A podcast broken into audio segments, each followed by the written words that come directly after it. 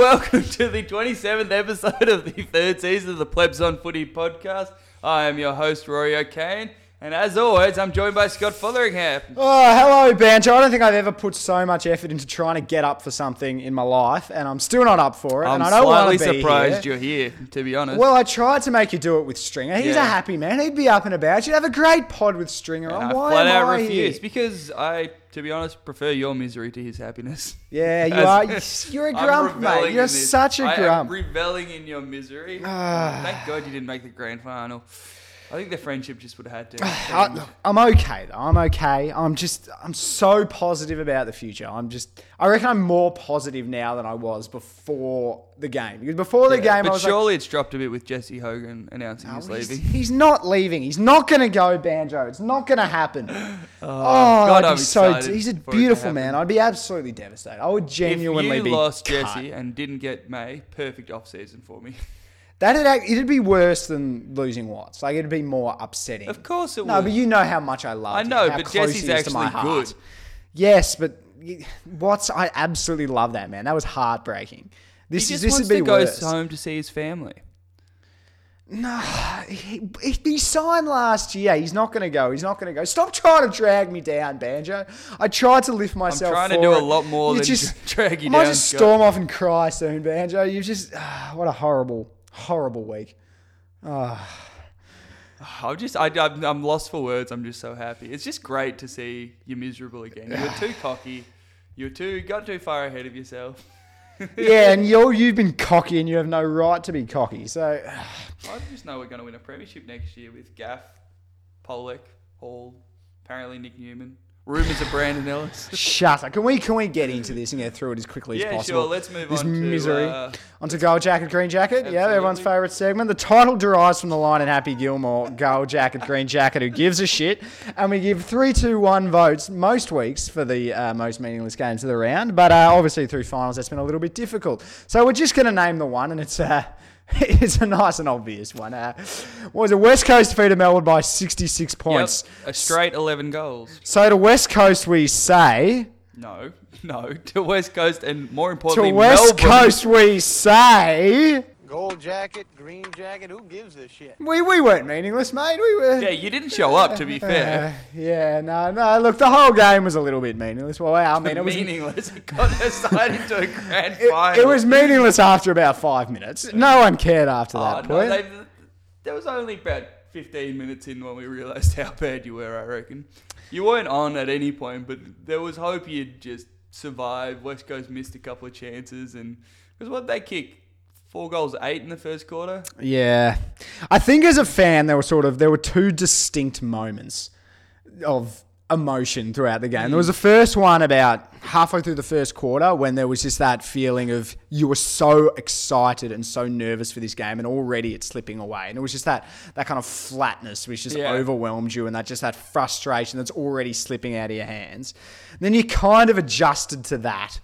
And then there was halfway through the second quarter when it was it moved from we're going to lose this to this is actually embarrassing. Like this is mm. genuinely embarrassing to be watching. And it that that that was the point when it was the hardest to watch. But you know, after half time, I cracked open a few beers and it, it made it okay. You were annoyingly chipper when I saw you after the game. I wanted, I wanted uh, tears streaming down your face. I wanted to see that mascara run. Just- I'm but- just I'm just so positive about the future. Yeah, we annoying. cannot go backwards. We we're going to be top four. We will see a lot of preliminary finals with this list. So Yeah, hopefully no next, grand finals. The next ones will probably be a little bit more enjoyable, just a little bit. Yeah. Can we talk about the narrative that you just didn't show up? Do you think that was entirely the difference, or do you think it was a bit more than that? I don't think I've had to think about this. I don't think it was so much necessarily the occasion got to us. It was West Coast that got to us, and th- and those things are a bit they're linked because the way West Coast played is they played a prelim final. They were phenomenal. But it was like I'm sure we we came to the game feeling the same way we'd felt for the last couple of finals. But like the pressure they put on us so early, and we just we absolutely panicked. I, I've never seen our team panic in that way. It was just missing handballs, fumbles, just decision making horrendous. We just we absolutely panicked. And I said this to you before. I think a lot of teams in that situation that that happens. Sometimes that happens. Another team jumps you, and a lot of teams can slow it down and sort of mitigate the damage and find their way back into the game. But I think one of our biggest problems with it was we have this idea that we play this chaos style, and that's how we won our first two finals. Yeah, was you making it, yeah, you? making it as messy as possible because mm. we're good in that situation. Normally, our hands are brilliant in that mm. situation. It wasn't working for us playing that way. But we had a clear, would have had a clear directive going in that we want to make the game that as much as possible. So we didn't ever have a thing of, oh, we just need to hold on to the ball now. Because that, that wasn't the directive going into the game. And I just don't think we had a leader out there who was able to say, guys, this this isn't working. Let's slow it down. Let's get to quarter time. Let's get to half time. You'd whatever. expect that to have been Jordan Lewis, but he had such a nightmare that he, He would have been- was not in a position. He would have been worried about his own game. Jeez, he was. He was awful, and I, and I, don't- I, don't jump. I've heard a lot of people say, "Oh, we need to get I think you should Lewis. delist him. Really. No, that's ridiculous. He, he had two great finals, and he's been like the the value he gave to that young list with his direction. Like we've Mm. heard a lot of stories off the field about the sort of stuff he's said to players about what finals are like to sort of prepare them for it. He's been unbelievable value for us, and he, he had an absolute stinker. It happens, and it, it, it was it was sad that it was him, but bad games happen to players. Yeah, he could quite easily be Ver- Bernie Vince next year and just sort of tail off and not be best 22 by the end of it. But he's worth the list spot to see if you can get another good year out of I, him. I would be next year. It, will probably drop off a little bit, but I'd be surprised if he's not playing every game next year. I, I could been see him being cooked. he's been super important this year, super important, especially now Bernie's gone because they were the two kind of battling out for Yeah. that role. I, I, I think he'll I think he'll be very good next year. There were a lot of Hawthorn supporters saying he won't last three years. I'm pretty confident we'll get a good year out of him, and I think by the end of next year we'll be strongly considering another another year for him. Interesting. I think with your talk about the handballing of Melbourne, though, and everyone's spoken about that a lot. I don't think enough uh, credit's been given to how good West Coast were at disrupting it. They got Yeah. so many clean interceptions out of uh, out of your handball chains that just weren't were like were ridiculous, knocking balls down.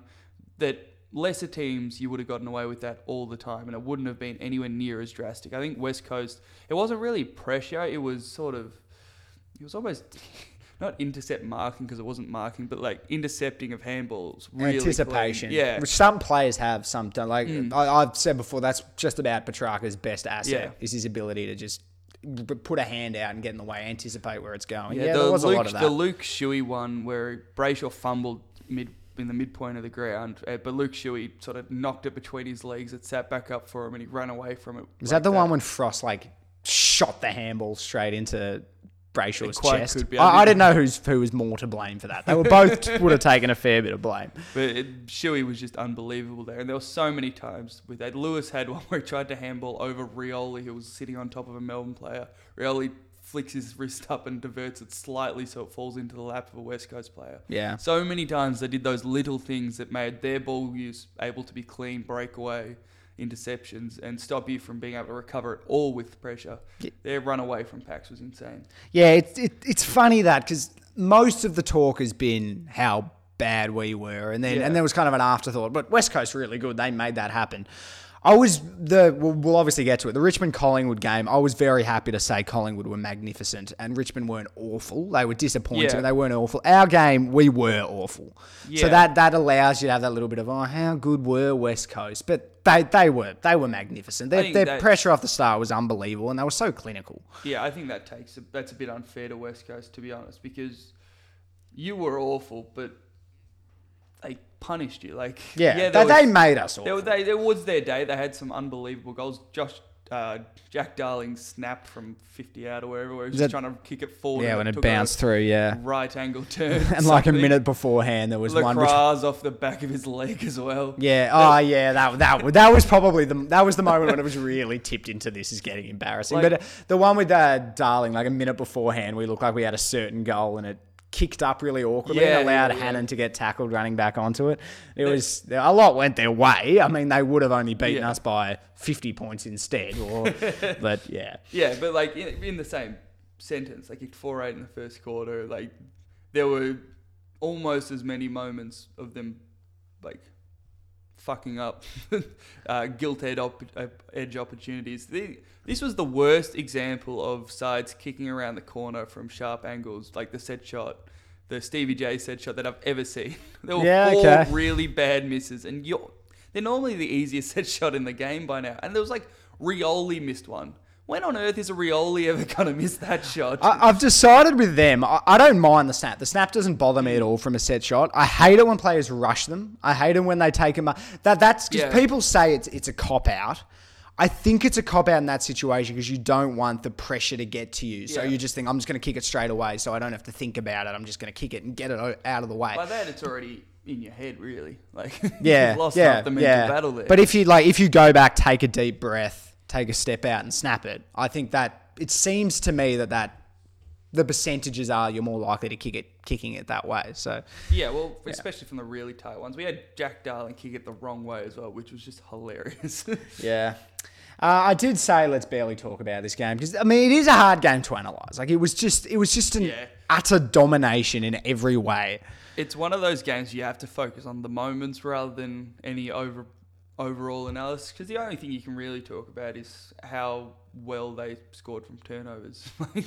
That is Yeah. the that is the But that- point of difference But in that, a lot of ways. That comes off contest and pressure, and they made us panic, which caused us to turn it over. And then they were they were they, great. They were better in contested ball, which just never happens. yeah, that was the way we were going to win the game. We had to kill them out They of the won the territory battle. You, I think, end up with one more. It's over 50, yeah, me, which is odd. ridiculous. You're about eight down at half time. Yeah. So it was all sort of. Uh, but even eight, time. that's still less drastic than yeah, like the game seemed. Yeah, um, we had a we had a lot of like so efficient inside 50 doesn't feel that way. Yeah, well, we had a lot of uh, center clearances, which were just um, like scrap kicks forward. They were immediately intercepted, which Mm. Yeah. is exactly what we should have been planning for Yeah, they, against they West ran, Coast. they ran like Jamie Cripps really well off the back of the square. I think like Jetta did a bit of it too. They really utilised that effectively. They smashed us in the contest. They Mm. outworked us ridiculously on the spread. Like they just they just killed us everywhere. Killed us in the air. Killed us on the ground. Just Yeah. just a smashing. Do want to shout out uh, Liam Ryan's underground handballs. they were probably the highlight of the. I don't day remember them, but- he ran through like two people with an underground Uh, handball. mate, I think I've repressed it. I don't know. I, I remember. I remember he had a nice from- little run on the wing at one point. I remember being like, "Oh, that's quite good" in That- my depressed way. Probably the one I'm talking about. Okay. he I don't know. like under Lewis's arm, broke through this tackle. Oh, it was awesome. Oh, running Ryan, Yeah, exactly. No Flying more flying. Ryan, they running take Ryan. a semi hanger in the goal square. goal Ryan, just does everything. Yeah, It'll be Nor- it'll be Norman Ryan at the end of next everything week. without a G at the end of the. yeah, exactly right, exactly right. Uh, I, I do like him. I do like him. But can we just get away from this rubbish? Can we talk Um, about something else? Oh no, let's talk about how bad Max was. No. let's not do that. Max is an absolute champion. All right, he had a he had a Clary was disappointing day. bad Too. Did Uh, any- Clary got going. He wasn't too bad in the end. his, yeah, his goal was actually very good. Yeah. Did anyone play well for you? Who was your best player? Ah, Viney tried really hard. There were there were times which he That is tried the to. least surprising sentence you'll ever hear. Yeah, there, there, he was he was someone who was trying desperately to lift, lift us. Brayshaw wasn't too bad, and Oliver, as the game went on, he wasn't too bad.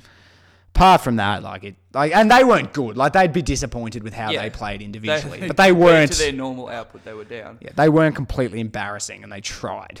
One question, because Jones wasn't good again. Are you worried about his final series? He's had a really poor final series, which has been it's been disappointing. I'll, I'll never be angry at the man because he's single handedly brought us to where we are. Uh, yeah, that it, he had a, he had a really good year to that point. He had a really good year to that point. So I, I don't think it's I'm worried for next year or I I give him at least a couple of years of being useful. But he did have a disappointing final series. The first couple of games were mistakes. And this was just quiet, just didn't have any sort of impact Yeah, on he is playing sort of a wing role now, though, so which is a bit more reliant. Yeah. Yeah, on, uh, exactly. his teammates. Exactly. But Anyway, I think I'm going to let you move on. Thank God for that. Oh, reliving that. mate. Ugh.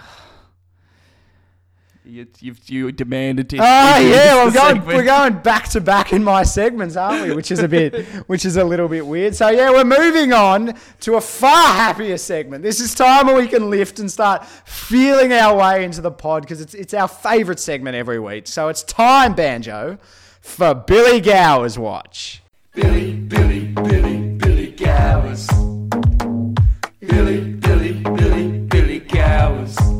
Yeah, I have to throw to it now after your complete disaster last week. It's it's officially my segment. It's my segment forever. Although, again, you were the one that did the research, considering I'm not on Twitter. And apparently, he tweeted again this week. He That's did exciting. Seven hours ago, to be. to be Jeez, he, he knew the pod was coming up. He knew he had to give us some material. Yeah, well, we we do have connections to it, so maybe cyclically they got through. I don't know. Just putting theories out there. But, Probably um, unlikely. This week's is about as rubbish as last. we don't. We have no news, and the tweet isn't. Do you reckon it's better or worse than last week's? I think worse. Oh, Jesus. Jesus. I thought we were picking the pot up, mate. What is it?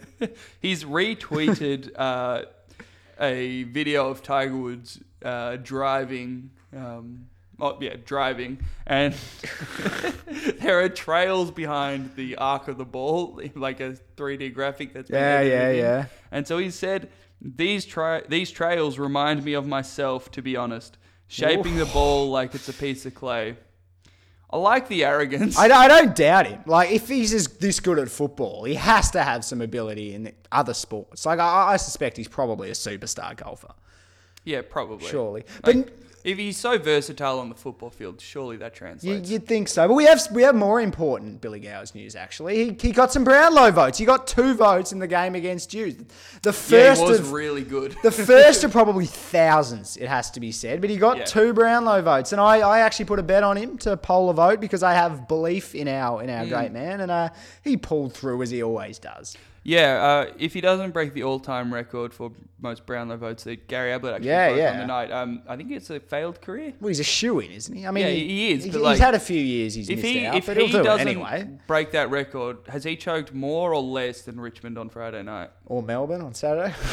Yeah, but either or, you yeah. can take oh, oh, more, more. Like he's more of a certainty than Richmond ever were to win Ge- flag. Ge- let's let's go back then. Geelong 2008.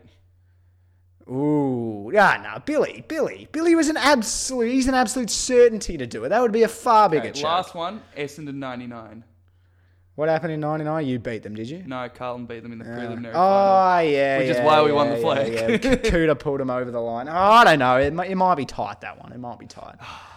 But it would be in the Sorry, yeah the upper the- echelon I'm of all time chokes. Melbourne's premiership in 1999. just give me a second to come back to it. Ah, God. All right, let's move on to some football. yeah, Collingwood defeated Richmond by 39 points. Um, didn't see this one coming, I'll be honest. Certainly didn't, and it was a. It was cooked. The night was cooked. It was. It was just. I, I literally just sat there with my jaw open the entire night. Like, what is going on? And I'm actually. I'm very comfortable to say, Collingwood's pressure in the first half was at a level I have never ever seen before. I think that that is the best pressure performance I've ever Yeah. seen. It was actually astonishing. I, they did not miss a tackle, No. and Richmond are excellent at busting through tackles, Yeah. and they just hit every single one of them. It, it was frightening they- to watch. Even when they missed tackles, they sort of unbalanced the Richmond player with the ball. Normally, Richmond players are breaking tackles, remaining steady, and Yep. getting drive out of the broken tackle. But every time they broke a tackle, they were slowed down so the next person could come in there and make it stick. It was an unbelievable performance. The desperation that Collingwood showed in being able to execute that was, yeah, I haven't seen anything like it. it was it was actually frightening to watch that first half. And then as a result of that, other things started falling apart for Richmond. I, I've never seen them dump the ball to Riewoldt so much hmm. ever. That's never been a problem with them. And they he they go they go to Riewoldt a bit, but Yeah. that's what's so good about them is how diverse they are, and they were just dumping it on his head. Or for the third quarter especially, it was frightening how much they were doing it. Yeah, and he played so well, even like. Oh, he was he was magnificent. but yeah. Yeah, it was. They, Their they- game plan sort of broke down in the face of the Collingwood pressure. They weren't getting any run off half back. Yeah, they weren't using the corridor in the same way they the normally do. The amount of times they got the ball sort of along around the Collingwood uh, 50 meter line, and then just had nothing to do with just spoon fed the ball back to the Collingwood defenders. Was There was I, I've never seen so much it was like what Richmond do to other teams. Yeah, exactly right. I've never seen so much defensive kicking down the line Hmm. from Richmond before. They, they were just rattled. And the other thing was the amount of space they gave Mason Cox was Richmond defenders don't do that. He was able to lead into a lot of space. And that's just it's I just think- so un-Richmond. I, I think Astbury being not Yeah, it might have been a factor. killed them because Astbury's the body man on the big key forwards, and he's the guy that would be normally have responsibility Yeah. for Cox. And without him, Rance couldn't be the guy that drops in front, which meant Rance had to play on him, and Rance just doesn't have a chance to play from behind against a guy as big as Mason Cox when the delivery is that good. Mace- no key forward, no key defender does. Mace was fantastic. Like, don't take anything away from him. He was brilliant. But I feel like he's one of those forwards who, if you play him right, he's very easy to stop. Yeah, like you saw just it two weeks ago. exactly. You just push him slightly off his line on a lead, Hmm. and he'll fall over. Like if he has a straight run at it, you can't Yeah, stop him. his center of gravity is very high. yeah, exactly. So you've just got to put a little bit of body in there, and you, and you stop him. And Richmond just weren't able to do it, which it's shocking from a defense that good. Yeah, and from a defense where the strength is their key defenders, I just so many of them had a muted impact. Mm. Vlastuin didn't do much. Like none Yeah. of their players in defensive fifty really did anything except for Houli, who was. Grimes was good. Like he Yeah. just did what Grimes does. But he's always. like Yeah, that. yeah, he's one of those players. You, he's not gonna. His ceiling's not that Neville high, but you Jetta, know like- exactly. yeah, yeah, exactly, exactly. You know what he's what what you're gonna get from him every time. Collingwood going forward. Now that we've shown this, is this a sustainable level of play For next week or into the long term future? It's so hard to Uh, talk about their long. not not to that level. And to be fair, when I when they beat us on Queen's birthday, I remember saying afterwards, I don't think any team can play to that level. Like that was that was the best team Yeah. performance I'd seen all year. How ferocious and clinical they were, and how great their defensive structures were. This was that at another at another level. yeah. But yeah, they're capable of putting that game together.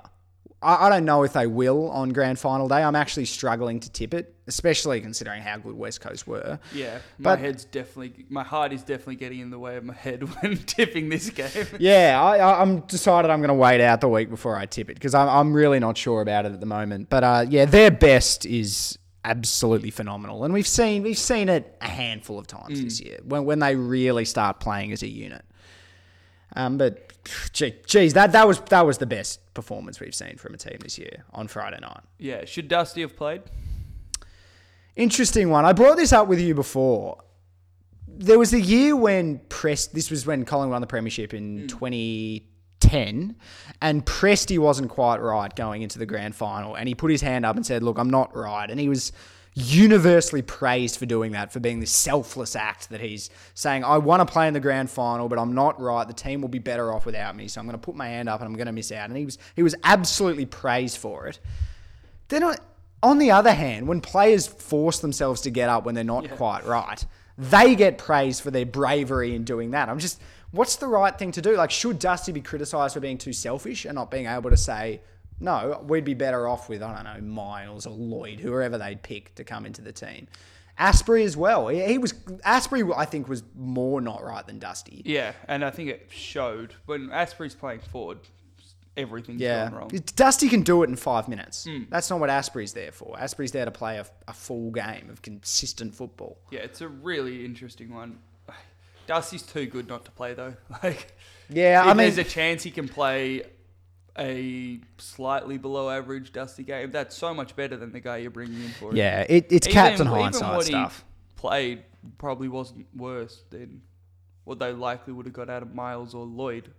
Their problem. Do you think their problem was stuff like pressure and that kind of thing, or do you think their problem was un- unable to break through Collingwood? Unable to break through. Col- Col- uh, Collingwood should take more praise than Richmond Yeah. deserve criticism for and I it. think Dustin Martin, even with, on one leg, is far more likely to be able to do that. Yeah. Than either of those guys. and if, if like it's all Captain Hindsight stuff. If Richmond had played well enough, he would have been fine. He would have Yeah. been solid for the game, and then if it was a close game, he'd have every chance to kick the match winner at the end because he's Dusty. And if Dusty says to you before the game, "I'm right to play, I want to play," you just play him. So, you, yeah, you can't be too critical of that. I don't think. no, no, no. Do you have any more thoughts on the game, or should we move on? No, I think we can move on, Banjo. Any more thoughts on the Melbourne game? Do you want to go back to that at all? Uh, no, no, but we will talk about Melbourne's. Well, are we going on to reviewing Melbourne now? Is that what we're doing? No, it's, You Oh, 'cause have that- the that'll be rundown in- positive. You don't have the rundown. No, in can we front of do you. that? No, I we've want got to a lift my segment. mood. It's time for my segment. Ah. It's time for Kane Cornes' call of the week. Oh, yeah, okay. I okay. really wish we had a stinger for it, but we don't. we'll get So- there. We'll get there.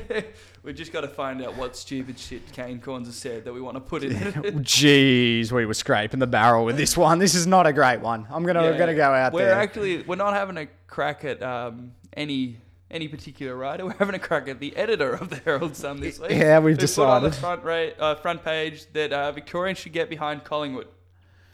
No, no, it's I refuse. it's really ambitious, isn't it? It's real. It's just not understanding football. As Collingwood's entire persona is that they're the team that everybody hates. yeah, When you talk And they about love teams that. that. are hated by other supporters in other sports, Victorians, maybe Australians, I don't know, always say they're the Collingwood of that sport. yeah, yeah. Like, all they're about is being hated.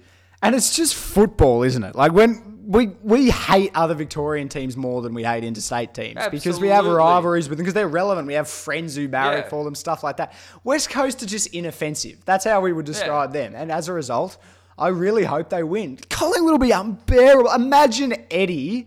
Imagine He'll be Stringer. shocking this week. Imagine Stringer. I'm doing yes. a like grand avoidance project of Stringer for at least two months if they win. Yeah, he'll be unbearable. Eddie this week will be shocking. Imagine him after they win it. Like, God, go West Coast. I also go really West like Coast. the idea that Buckley hasn't won a flag in anything. That's just so yeah, positive for me. Ah, I kind of like could have Buckley. stayed. He could have stayed. Yeah, he's actually really good. I can't help well like I'm. I'm trying to hate him, but every time I hear him speak, I'm like, no, I love you.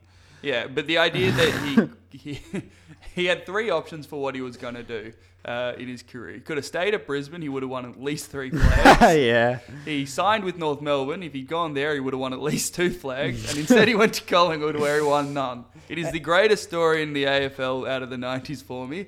I want it to continue. And he was extremely lucky to avoid a sacking Yeah, as coach as well. So yeah, that narrative is a bit of fun. It is a bit of fun. Uh, we doing my Kane Cornes call? You can go for it. Ah, now I'm getting positive. If Melbourne gets Stephen May, they are a dead set certainty to win the flag next year. But there is a strong rider on it. Unless we get rid of Hogan in the meantime. if we retain both of them, give us the flag. Or, okay, if we get both of them, or if we get one of them and retain the other one, whatever. Certainty, mate. Absolute certainty. This makes me so happy and so sad at the same time. Stephen May is perfect for us. I've been waiting this entire season to see the moment when we realise that Sam Frost is very, very vulnerable and very worrying because you just can't rely on the bloke. We finally had it. He was disgraceful on the weekend. I love him. He was shocking. to be fair, it wasn't like entirely his fault. No, but it was it was a a fair bit his fault as well. He was he'd had some absolutely shocking moments where he was Yeah. a headless chook. But that back line, if we had May, Lever, and Oscar McDonald, so I think May and Oscar would take like the one and two. Lever would drift off at intercept. That's a great back line, and our biggest weakness has become quite a strength. We know our midfield is like unbelievable. You. Uh, And then if hold we keep Hogan with McDonald in the forward line, mate, that is such a premiership list. You can't deny that. That is like, Yeah, I That is a I- clear I won't deny list. it, and I think it pains me to say it, but I hope May goes to Collingwood. um, and yeah, but good thing Jesse's leaving, so it won't really matter. oh, he's not leaving. He it's not going to happen. No, it's not going to happen. It can't happen. It can't. Can I just say what your cane could have also been on? I think it was last night. You said that your uh, midfield was already uh, in the in the same stratosphere as the West Coast. I didn't say that. I didn't say that. I the said- Brisbane uh, triple premiership midfield. It was a projection call, but I think the It mid. That's not how you phrased I think it. I, I- I was drunk. I think the Fab. If, if we talk about Fab Fours, as we tend to do in football for whatever reason, Gawn, Oliver, Brayshaw, Viney, that has every chance to be as good as that West Coast one, that Brisbane one. It could be. Is it as good as the Geelong midfield? Name their Fab Four.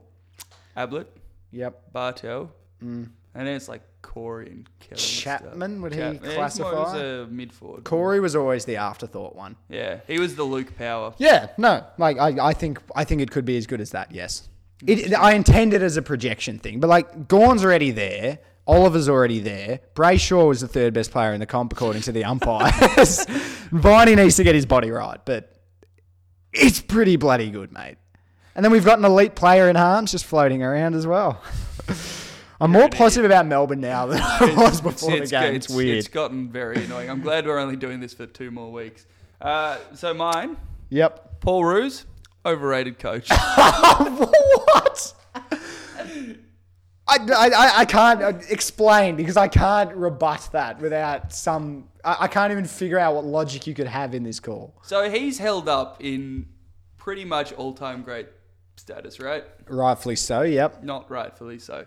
He won one flag in his career with one gimmick, and then when he One gimmick. What do you mean? Like, the super defensive stuff. okay. It's all he had. And when he came to Melbourne, he didn't have to do anything but you get your culture right to get a pass. And that's what he did. He did a very good job of that. But as a coach, he's overrated. Mate, this, this is one of your worst. This is This absolutely. This is true. Mate, he, he was never going to be a career coach. He said it from the start. He, he he just wanted a go at coaching. He went to Sydney, who hadn't won a flag in 72 years, and won them a premiership. And one of the set up and set up one of the best cultures in the game. He went to Melbourne, which was the hardest task you can possibly have as a coach. I You, think I'd put what Stewie you know how horrendously bad we were at that time. Like that was it was unbelievable what he did to He turn us really around. and coaching. again, set us on a path. He didn't He- really do any coaching with that. He just got your culture right. And that's only half the job. He never got to the point where you had to be tactically interesting. If he had stayed on as coach and he had the motivation to stay on as coach, we would be in the same position now. Yeah, with, We'd be playing differently, but we'd- now. You're an idiot. This is a this is a terrible call. He has done like two of the Is hardest tasks in footy is and got like an 11 out of 10 on both of them. He is a he is, an Luke absolute Beveridge- genius. The expectations were so low for what he did with Melbourne. So low. and he was a raging success, mate. We fin- We were in a pre- to have Didn't said we would be in a preliminary final Didn't when he took over in like in his five game? years. It's extraordinary what he did. Is Luke Beveridge one of the greatest coaches of all time? No, He's nowhere near it. He's the exact same thing without the Melbourne he's thing. still an excellent coach. And, and and Beveridge did it for one season, and his team has dropped off. Roosie set up the Sydney culture, and he handed it over to Longmire, just like he's done with Goodwin in a brilliant way, and put two struggling so the best clubs part about into an excellent state. when he's not coaching. That's what separates him. No, no, because he sets up the found he set up the foundations and then got the success at one, and then The decided to isn't the leave enti- before the success for the other one. Foundations isn't the entire job. You don't get credit. you major don't part. get This is credit a for being one of the call, greatest mate. of all time for doing the foundations. Look, we're gonna keep going back and forth, but this is a shocking call, mate. Absolute stinker. no, it's right. He on is it. a great. Anyway, can we go talk about how good Melbourne are now again? Uh, whatever. Is it Yes. Melbourne time? You can run. it. Melbourne review time? Yep. No, well, we explain what we're doing with it as we've Oh, been yeah. doing the last few weeks. I want to do my job for this bit. uh, so yeah, we're, we're looking back on the season for Melbourne and Richmond this week, the losing finalists. We'll be rating them out of ten for their list, their coaching, how they performed to expectations, and how we think we're, they're going to go in the future. Uh, yeah. So do you want to take it away? It's going to be nice and positive about the D's, isn't it? List. We'll start with list. I've given a 9 out of 10 on the list. Yeah, I've given a one. You have I've not. given it an eight. Be realistic, an 8. Okay, well, that's that's wrong. We're a 9. You don't. You have weaknesses. Where? I- I think all we need is one key defender and one classy outside midfielder, and we have almost a perfect list. Those are weaknesses. Yes, but every team has weaknesses. Oh, not North with Gaff. And that's why I've given us a 9. If we get May and don't lose hope, we're a 10. So you think you've got the best list in the competition? Oh, I Have think you I given think we're in the, anybody a ten? No, I think we're in the top handful. Yeah, and so do I. but with a you're an eight. Collingwood, a GWS. I don't know. I, I think our list is better than Richmond's. I think that. I think it's about on par. I, I think our midfield's the best in the comp. I believe that. I believe we have the best midfield. Um, our backline's poor. Our forward line is very good. If you get a poor in a part of like a third of the ground, I think you you docked some Eight and a points. half. Eight and a half. Then eight and a half. Ugh. No, but like our our small like our, our backline has strengths. Like I think with Lewis and Salem, Neville Jetta as like smalls rebounding defenders are very very good. It's just the key defensive posts, which we're one short. And once you have Lever back, it's probably it's not quite poor. It's it's, it's below average. It's probably not poor once Lever's in there. Yeah, okay. That's still I've got you at an eight. I'm not I'm not All backing away for that. We've Coaching. an- Coaching, I've gone a seven. Okay. I've gone a six. you had to be negative. You've called him. You've said he should be sacked about five times. yeah, I was going I was gonna go with a zero, but I thought that was a little too harsh. He's like fine. a little bit too hard. Goodwin is fine. No, he's not. No, no, that's not. That's not the problem. What he does well is outstanding. Like it's not about the fact he's just okay, but what he has actually coached. Our contest work, Yeah. our work in close, our transition, our ability to score is outstanding. We were the highest scoring team by almost 200 points this year. Like Yeah. that is brilliant. He's I just got one major flaw. talent. The contested work, especially. You, you, you're too obsessed with talent. You do the same thing with GWS. It takes structure and it takes system in it to be able to do that. It yeah, but it doesn't getting a list working together. Doesn't necessarily necessarily take a good structure. I don't think he's enhancing your contested work. I, I think he's coached that. I think he would have coached that at training and he's with it. drilled that into us and has got us good in that area. And he knows he has the troops who are capable of doing. Okay, doing so it. when Clayton Oliver handballs, just pull something out of his ass, you go, "Well, coach, goody." Well, was it good coaching when Beveridge got his team to play the handball happy game and won him a premiership? Yes, because there was a clear shift in their decision making, and they put an extra person at the stoppage. That was a tactical move. We do that. We put lots of players at each stoppage. That, that's a major part of why we win the contest. No, And he's done tactical things. Like he's been massive on the play The coming off the back of the square. He started that. The Gawn stuff was outstanding. He, he did not start the thing off the back. oh, of the he was the, he was the main driver at the start of last year. He we'd have like three plays coming off the back of the square at It was times. a definitely a Hinkley it was innovation. it was the Demon Diamond, mate. Yeah. Remember the Demon Diamond where we had the four and then we had the but two coming off. Started it, and you know. Yeah, this. but he did it for like a game. you know it. No, but Goodwin did it as a long term tactic. He, he was one of the major drivers behind it. But look, he's got one major flaw, and our defense needs a lot of work. And he's talked about that a lot throughout the year. So I have faith that he will work on it. Yeah, it's really good that Paul Roos left him a good structure that held after he started coaching with their defense. Shut the hell up. We, we give too much space on transition. That's our biggest problem. We get outworked on the spread. Um, but we'll get there, mate. We'll get there. Expectations. Eight. I've Oh, gone with. We're okay. You're an eight eight, as as well. well. Yeah. I mean, I did look. It, You're it so was tr- highly rated by other people. Like you didn't get a ten. Like half the competition Yeah. was saying you were going to win the premiership. yeah, yeah, that's true. Which I think is unreasonable expectations, but they were Look, expectations. for me, a prelim final exceeds my expectations by a lot. yeah. Um, but there was still a lot of positive talk around us that this could happen. So it's not completely out of the blue. So Yes. yeah, an eight. Future. 11? Can I do that? Yeah, No. probably an 11. No, you All right, a can't. 10. I'm giving us a 10. Our our future, we, we have the best looking future in terms of we could win a flag next year and then we could be right up there for a long period of time because we're young and we're almost there already. Our future is outstanding. I've given you an eight. That that I I'm we I would expected you to give us a nine. All right. I like. What are your What are your queries on our future apart from losing Hogan, which won't happen? you were Well, about to was my say that, first weren't you? You interrupted me. Now I need to think. Um, I don't know. Just. I, I don't think you're as shoe in as you think you are. I don't think we're a shoe in to win a premiership, but I think we're I don't think you're the mo- I don't think you're out of all the clubs over the next five years. I don't think you're- you're the most likely to win a premiership. Either. who who would you say is? I still think go, uh, guys teams like Richmond Yeah. next year. Yeah, Richmond for next I, year. yeah, I, I think so. I've got them their future rated higher because I'm more confident in their the likelihood of them winning a flag. for next year, I'd agree with you. yeah, Um, go, the West Coast will be fascinating because while they haven't, while they're missing players, they're still in the grand final. And while they might lose them or get them back late next year, they've proven they can win without them. But they're also a bit old, so you're probably at least on par with them. Collingwood are an interesting case. I, I'm not sure Mm. Yeah, how they're I feel hard to about pick. them. I think I need to think about it more. But then you've got sides like I don't know if GWS sack Cameron. There are there are other sides I could see being just as likely as you. I just well, I like. I'm very confident we are in a position where we will have a red hot tilt at it for five years.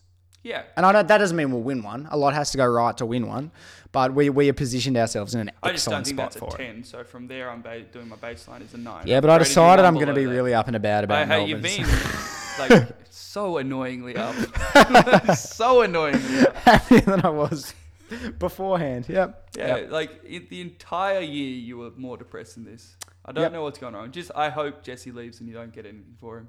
Uh, let's move on to Uh, our top don't five. bring that up. We're going top five Norm Smith chances because for the, about the sixth week in a row you wouldn't let me do top five trade targets. Yeah, we're doing that next week. I want to concentrate on footy whilst it's on. It's grand final week. Get excited about it, you grump. So this is a little bit of our gambling advice. Um, Yeah. We don't do a lot of we've, that. We've sort of weighted a little bit on their odds compared to how likely a shot we think they are to win it. So uh, who have you got? You've got an honourable mention, don't you? I do have an honourable mention because I actually think this is- would be a terrible bet, but I like getting around it because uh, Stringer chucked a bonus bet on Mason Cox at the start of the final series to win the Norm Smith. He's coming to twenty six dollars, which is ridiculous, really. Like he's he's been best on ground once in his career, and it was last week. Didn't he get three votes one game earlier in the year? Ah, yeah, against us, Queen's birthday. He has eaten us apart. How the hell did before. the goalie not get?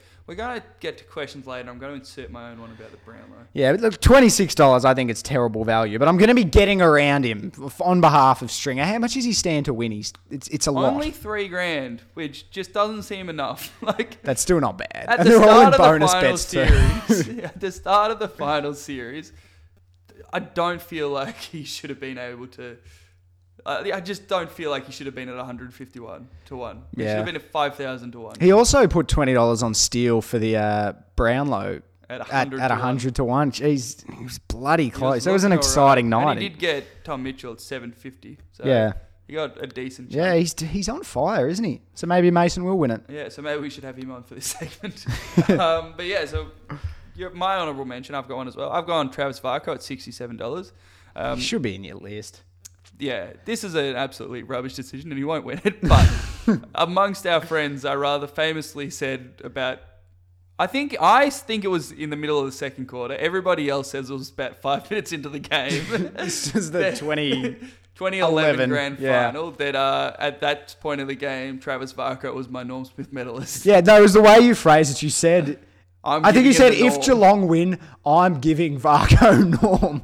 We're like, A, that is a stupidly early call, and B, you don't have the power to do that anyway, Roy. kind of stand by it. He was awesome that game. he's, and had, he, he's had a good final series. He's not a terrible bet. He's had a really good final series. yeah, and he is a guy that sticks out. He'd be a sort of Cyril like, yeah. a Cyril like um, Norm Smith medalist. The problem is he plays a bit high up the ground in some ways. They've got so many small forwards that rather isolate deep that I think he won't get the opportunity. But if he kicks three goals and has a 15 disposal game, you're going to notice it. Yeah, if there's no other major major standout. Yeah, Yeah, a sort of not a terrible bet. Uh, so who's your five? My five, I've got the guy that you hate, the sack. I've got Tyson Goldsack, who's at $81. Can you explain this to me? Well, he's just got to beat one of their key forwards in Collingwood to win, and he will be in the running the, for The it. The problem there is he's got to be one of their key forwards. They famously have two of them. Yeah, but if they win the game, not- it's if they win the game by five points, Darling kicks four, and Kennedy's held goalless by Goldsack. No, He- 'cause he'd be well he- in the running. If he was playing Sydney and he beat Buddy, absolutely. But a side with more forward diversity, I think doesn't that narrative isn't allowed to unfold. The I other just can't see that happening. The other thing I like about it is the the I don't believe that when picking Norm Smith that the people who choose it are able to separate themselves from the narrative. So I think there's a really good narrative around Goldsack. Like if he's Hmm. Yeah. pretty good, a lot of them will be like, "Oh, let's give Goldsack some some votes." Uh, He's only got to hold, keep uh, key forward very quiet, I'm and not sure he can play better than he did last time, and I don't think he would have come I mean, anywhere look, near. he's, eighty-one dollars. Like I, I know it's not likely to happen, but it's a chance. I just can't see it happening. you hate you hate the sack. My five is Jack Darling at nineteen dollars. Okay. I, I think there's a bit of a redemption arc for him there. Speaking of narrative from his uh, 2015 Yeah, okay, fair enough. And God, he can play some big games. His he can play that true centre half forward game where he kicks goals, takes marks, and although it's going to be wet, It's not going to be that wet, and there's a chance it won't be raining during the game. I could see it unfolding, and he's he's actually my longest odds bet. So I haven't gone too outside, uh, but he's at nineteen dollars, and I think he's a real, real sneaky. Do you think Goldsack will play on him? Is that your other logic behind it? yeah, and so if Goldsack plays on him, He's- shoe he's- him. he's a Nah, yeah. Goldsack will play on um, Kennedy. Kennedy, yeah, probably. Uh, my four, I've got Dom Sheed, who's at thirty-one dollars. He's in. Thirty-one. I had him at thirty-four. Okay. Yeah, what, what were you looking at? Take at? bet easy odds, people. Yeah, yeah, I was on Sportsbet. Uh, uh, he's in. I, I- I've rated Sheed for a long time. I was desperate to get him in my fantasy team all year when I, was, I was monitoring his outstanding form in the WAFL. I got him in, and he had like two bad games, got dropped, so I gave up on him, and then he started playing well. Yeah, and the turning point was when Gaff went out. Yeah, which would make sense. But he's he's in really hot form, Sheed. He's playing some terrific Yeah, footy. he's averaging about 27 and a half touches a game. He- Yeah. You notice him. The question is, will he be their best midfielder? I could see him getting Yeah. votes, but at $34, worth a shot. in an even team performance, he could he could easily stand out. yeah, I, uh, I I didn't go in purely because you had him on, and I thought Yep. I'd spread the love. Yep. At four, I've got De Goey at $12. Okay, He it's quite just- short. Yeah, I know, but he's sort of built for this kind Yeah, he's that sort of player. performance. Five goals, it could happen very easily. And he was, I thought he was probably best on ground against GWS in a role that I can see being replicated fairly, uh, with a fairly high amount of certainty. Like, I think he's a really decent shot. He's the kind of player that, yeah, he does impact things, and he does them often enough that I think you could see it happening. Yeah, fair enough. Uh, my number three is a little bit of a, a little bit of a joke. Um, so I, I revealed on this pod a few weeks ago that I'd put a twenty dollar bonus bet on Rioli for Norm Smith, but I, I stuffed up. I accidentally pressed D Rioli. I meant to press W Rioli. And I Simple can't believe I blew it. Very Rioli mistake. is at fifty one dollars. I like the Rioli narrative. Is the other thing. So if he has fifteen touches and kicks three goals the media will be like, oh, yeah, we'd love to get Willie, we'd love to get another Rioli and Norm Smith. Like, he will get some bonuses for being a Rioli. And his defensive pressure is great, which people notice on grand final day. And he's just going to get on the end of a few and he's a Yeah. chance. $51, I don't mind it. I could see him causing a bit of havoc, and yeah, the voters have been proven to give Norm Smiths to Riolis. Yep, Have you don't heard deserve the uh. Have you heard the stat that Have you heard the stat that um, every club that's recruited a Rioli since the formation of the AFL has won a premiership uh, within their uh, two first two years on the list. Really? Yeah. That's cool. There's four of them. Oh, I kind of hope that. That's cool. yeah, there's four that uh, won. Uh, four that have been recruited since 1990, and um, one of them didn't play. I think it was Hawthorn's Rioli didn't play in 91, but the rest did. Yeah, okay. Obviously, Yeah, um, that, that is cool. Cyril in 2008 and Daniel last year. Yeah, exactly. Uh, my three, I've gone Yeo.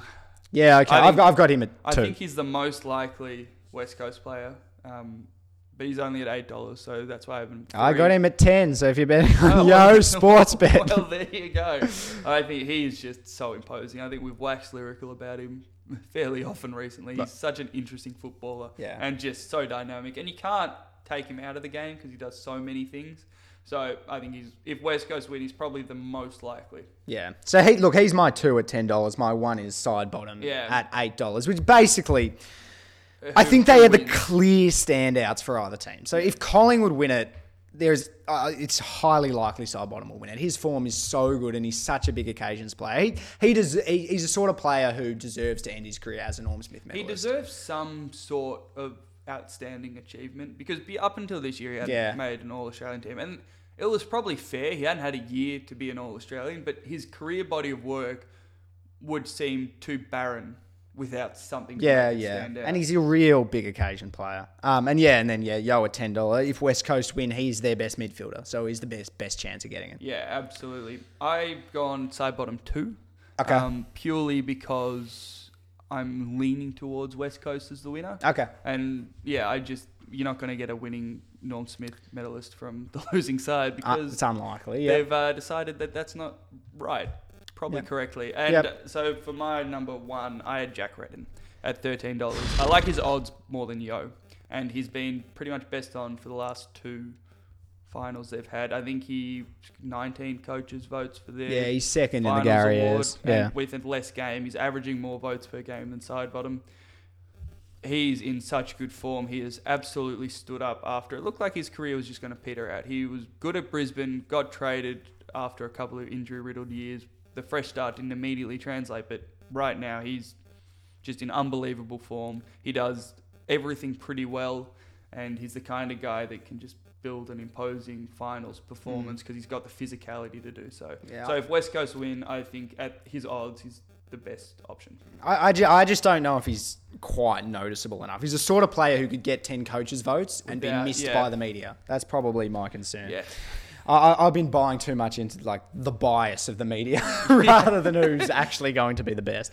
Uh, so let's move on. We are going with the Richmond uh, season review. What have you rated their list at? This might be seen as a little bit negative. I've gone a seven for their list. I think they have a very good list. I don't think it's that great, and I think they get buffed up a lot by the other categories, which we'll go to. I think there's only one other category. Yes, that will get yes, them yes, buffed up. all right. Um, I think they, yeah, I think that's underrating them. I think when we look at Richmond's list and go, it's not that good, which we've done fairly uniformly between Yeah. the two of us.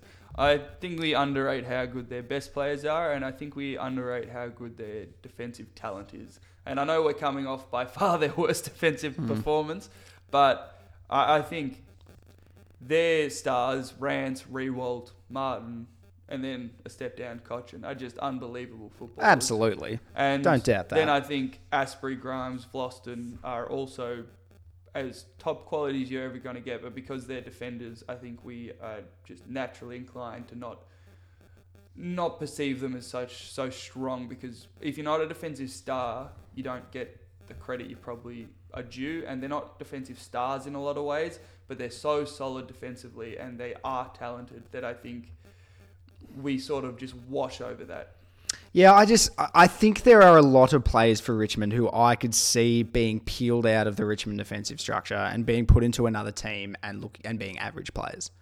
I can picture that from a lot of their small. For- I don't want to name individuals because Poochie will hound me down, but I can see a lot of their small forwards, like, even some of their defenders. Well, might be good elsewhere, but not to that same extent. They they play such a great structure, which is like good on them. Like that is awesome by them. It's not a criticism of them. Like Yeah. that's that takes real ability to be able to be a strong part of an important structure. Like that's great on them, but I, I don't think the talent is quite to the level of I th- other teams. Yeah, I think to be the best side in the competition, as convincingly as they were up until last weekend, the talent has to be there, and I think it is.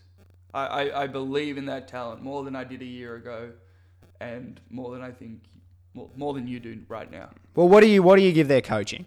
I give their coaching a seven. I've given their coaching a ten. Interesting. So that's that's how it turns around. I think Damien Hardwick is an absolutely brilliant coach. I Yeah. think I, I've they are the best defensively drilled team I think I've ever seen. Yeah. They they never apart from the weekend, you Yeah. never see them moving away from their structures. It is it is astonishing. They always have a man on the switch. They always have men down the line. They don't give enough of a gap in the corridor. They probably give just enough to try to tempt teams into going in the corridor Yeah. and then they chop it off often. Their backline is unbelievably well drilled. And the way that they move the ball forward is something we've, we've never really seen before. And he, he's managed to get this small forward line to work. I, I, I think he's an absolutely brilliant coach. The way he's coached the last two years is outstanding. Yeah, I'm definitely factoring longer held beliefs in that. And Okay. I'm not sure. I think they definitely have a tactical gimmick that excels. I'm not sure. And it will get found out at some point. You're used to the word gimmick. Something good is a gimmick. Like, No, said but like- Roosie as well. Like, it was great tactical play. Yeah, but it got found out. It's going to get found out. Roosie's last year they didn't make finals. Like, and they had to reform tactically under Longmire. But that's an old argument that we're not Yep, having yep, right now. I think I'm wa- waiting to see how they adjust to being found out and how hard we could adjust. Whether he can adjust in the same way that Clark has before I been able to rate him at the same level as Clarkson. Okay. And to be honest, seven's probably too harsh a rating, and that's factoring in the nightmare years and stuff like that. Yeah. But I'm waiting before I say, as a coach, he's a 10. I'm probably I'm focusing more on what he is as a coach. Like I believe now. that he had these problems in the past, and he has actually developed and changed and become a ten coach now. Yeah.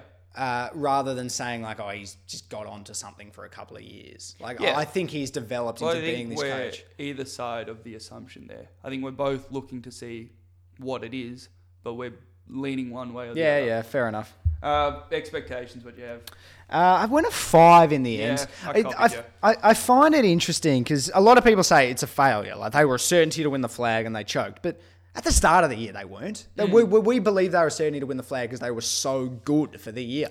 And they then they had one poor performance at the most inappropriate time. But at the start of the year, we both had bets with Whitey. You said he wouldn't make they would make top six. I said they wouldn't make top Yeah, I'm kind of frustrated you bring this up while we're recording because I was kind of hoping you'd forget. but like um like uh, th- th- that came from bitterness Yeah. but i still thought it was very conceivable they'd drop off and we'd be like that was one year it was a bit of a bulldog Yeah. sort of year um, and they were the best team by a long long way throughout the course of the season and they just choked in one game Yeah, I think I think that narrative really got going. It got going earlier for most people than it did for us, or at least for me, because I rated West Coast and I thought they were a juggernaut of some to some degree. Um, but yeah, but the end of the season was when we were really talking them about as certainties. Like Yeah. there were Richmond supporters talking about back-to-back tattoos and stuff like that. Yeah, yeah. Which you should never do before it's happened. Just never do. You probably shouldn't ever do it, but never do it before before it's happened. yeah But yeah, preliminary final, you'd go. That's a fine season at the start of the year. It wasn't going in saying Yeah. premiership or. Bust. i think i think if at the start of the year they said richmond will make a prelim a lot of people would be like yeah it's about par so Yeah. five uh, future. future look i went a nine i'm probably going to say a 9.5 now Yeah, I'm the same with you. I will stick to a nine, but I think if there's a team you can see winning the premiership next year, it's them. i'll be tipping them for the premiership next year off and a devastating loss, there was going to be the motivation, and they've talked about how they struggled with that to a degree.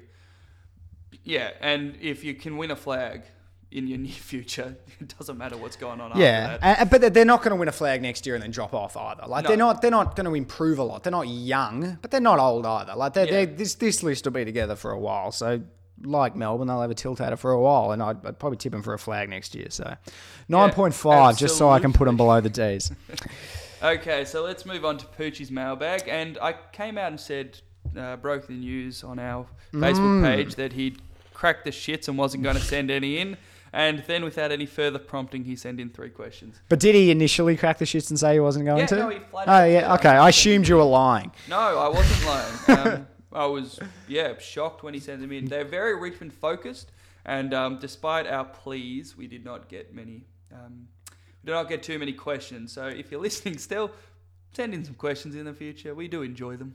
Yeah, we had some good. Uh, we, we we got a lot for a while throughout the middle of the season. And the people who dropped off. Oh, yeah, the- Just like the standard of the pod.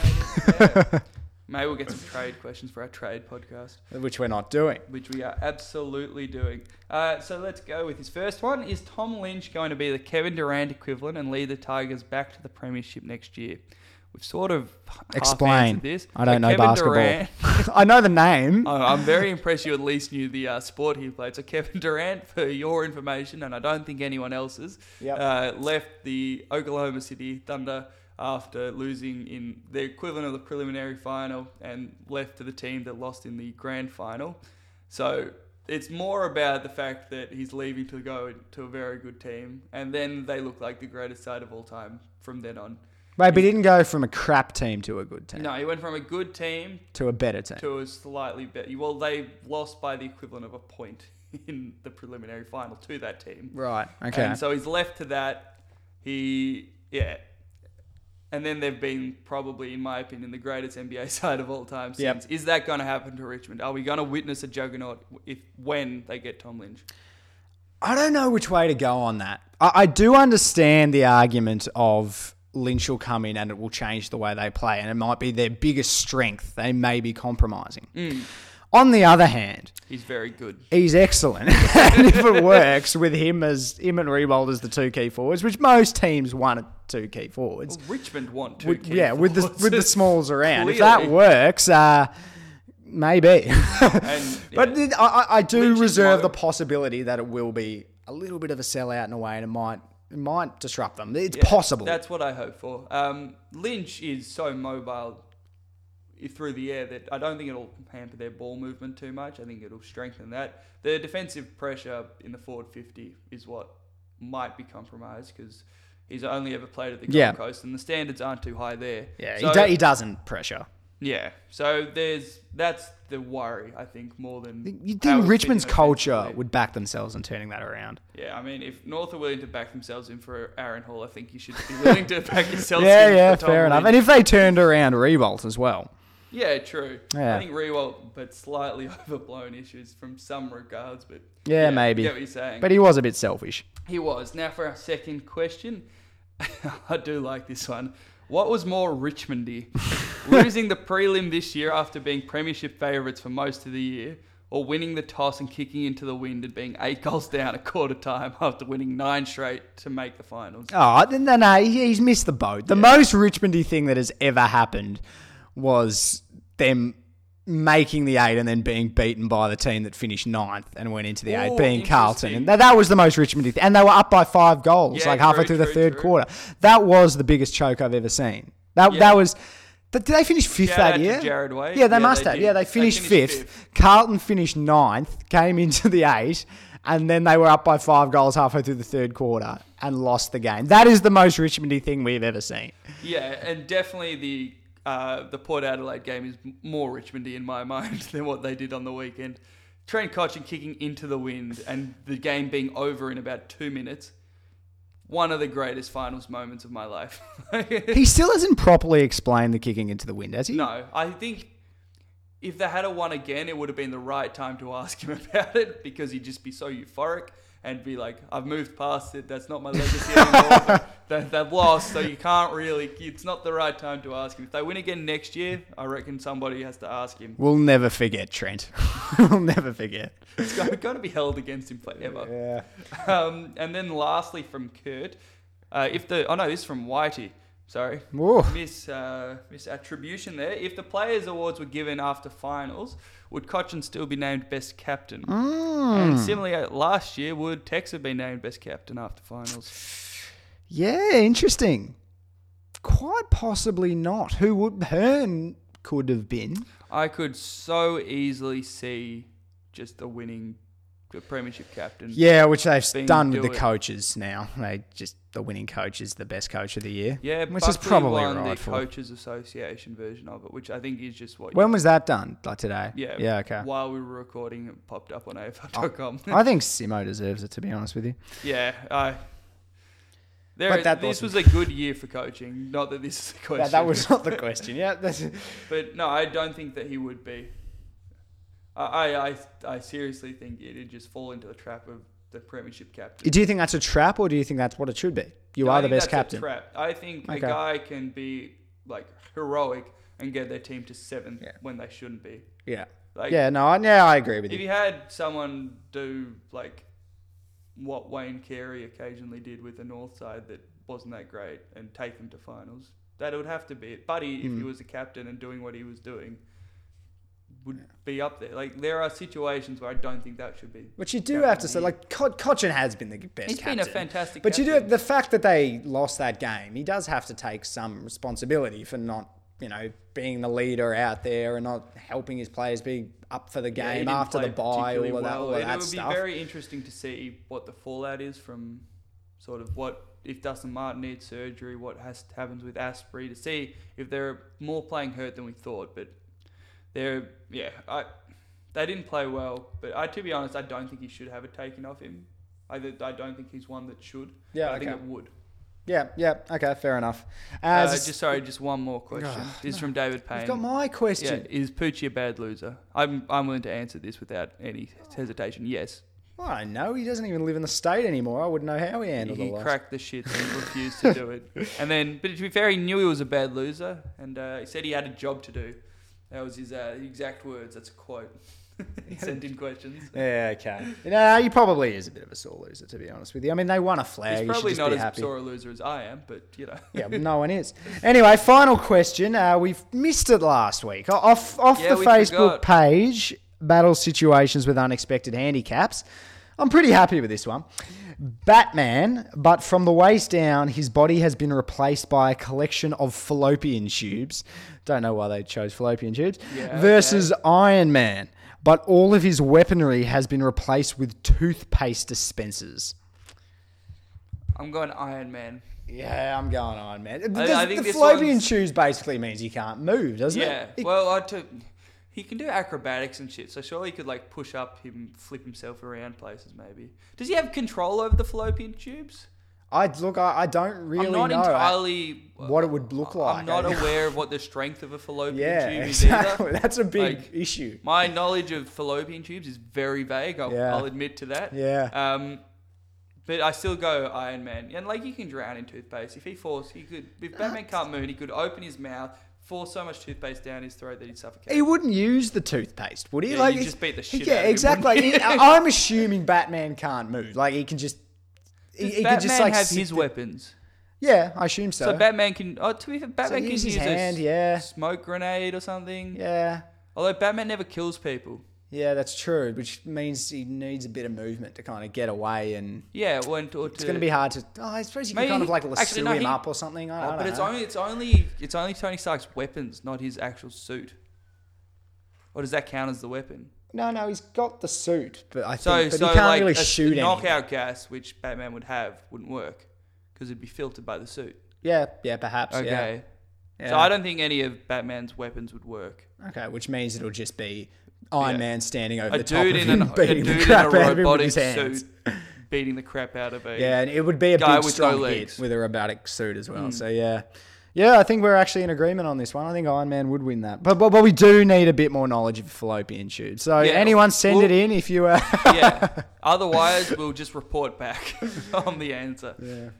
Uh, anyway, that's it. I think. yeah, that wraps up the 27th episode of the Plebs on Footy podcast. Join us next week for a special grand final. Last one ever. Last podcast we'll ever do.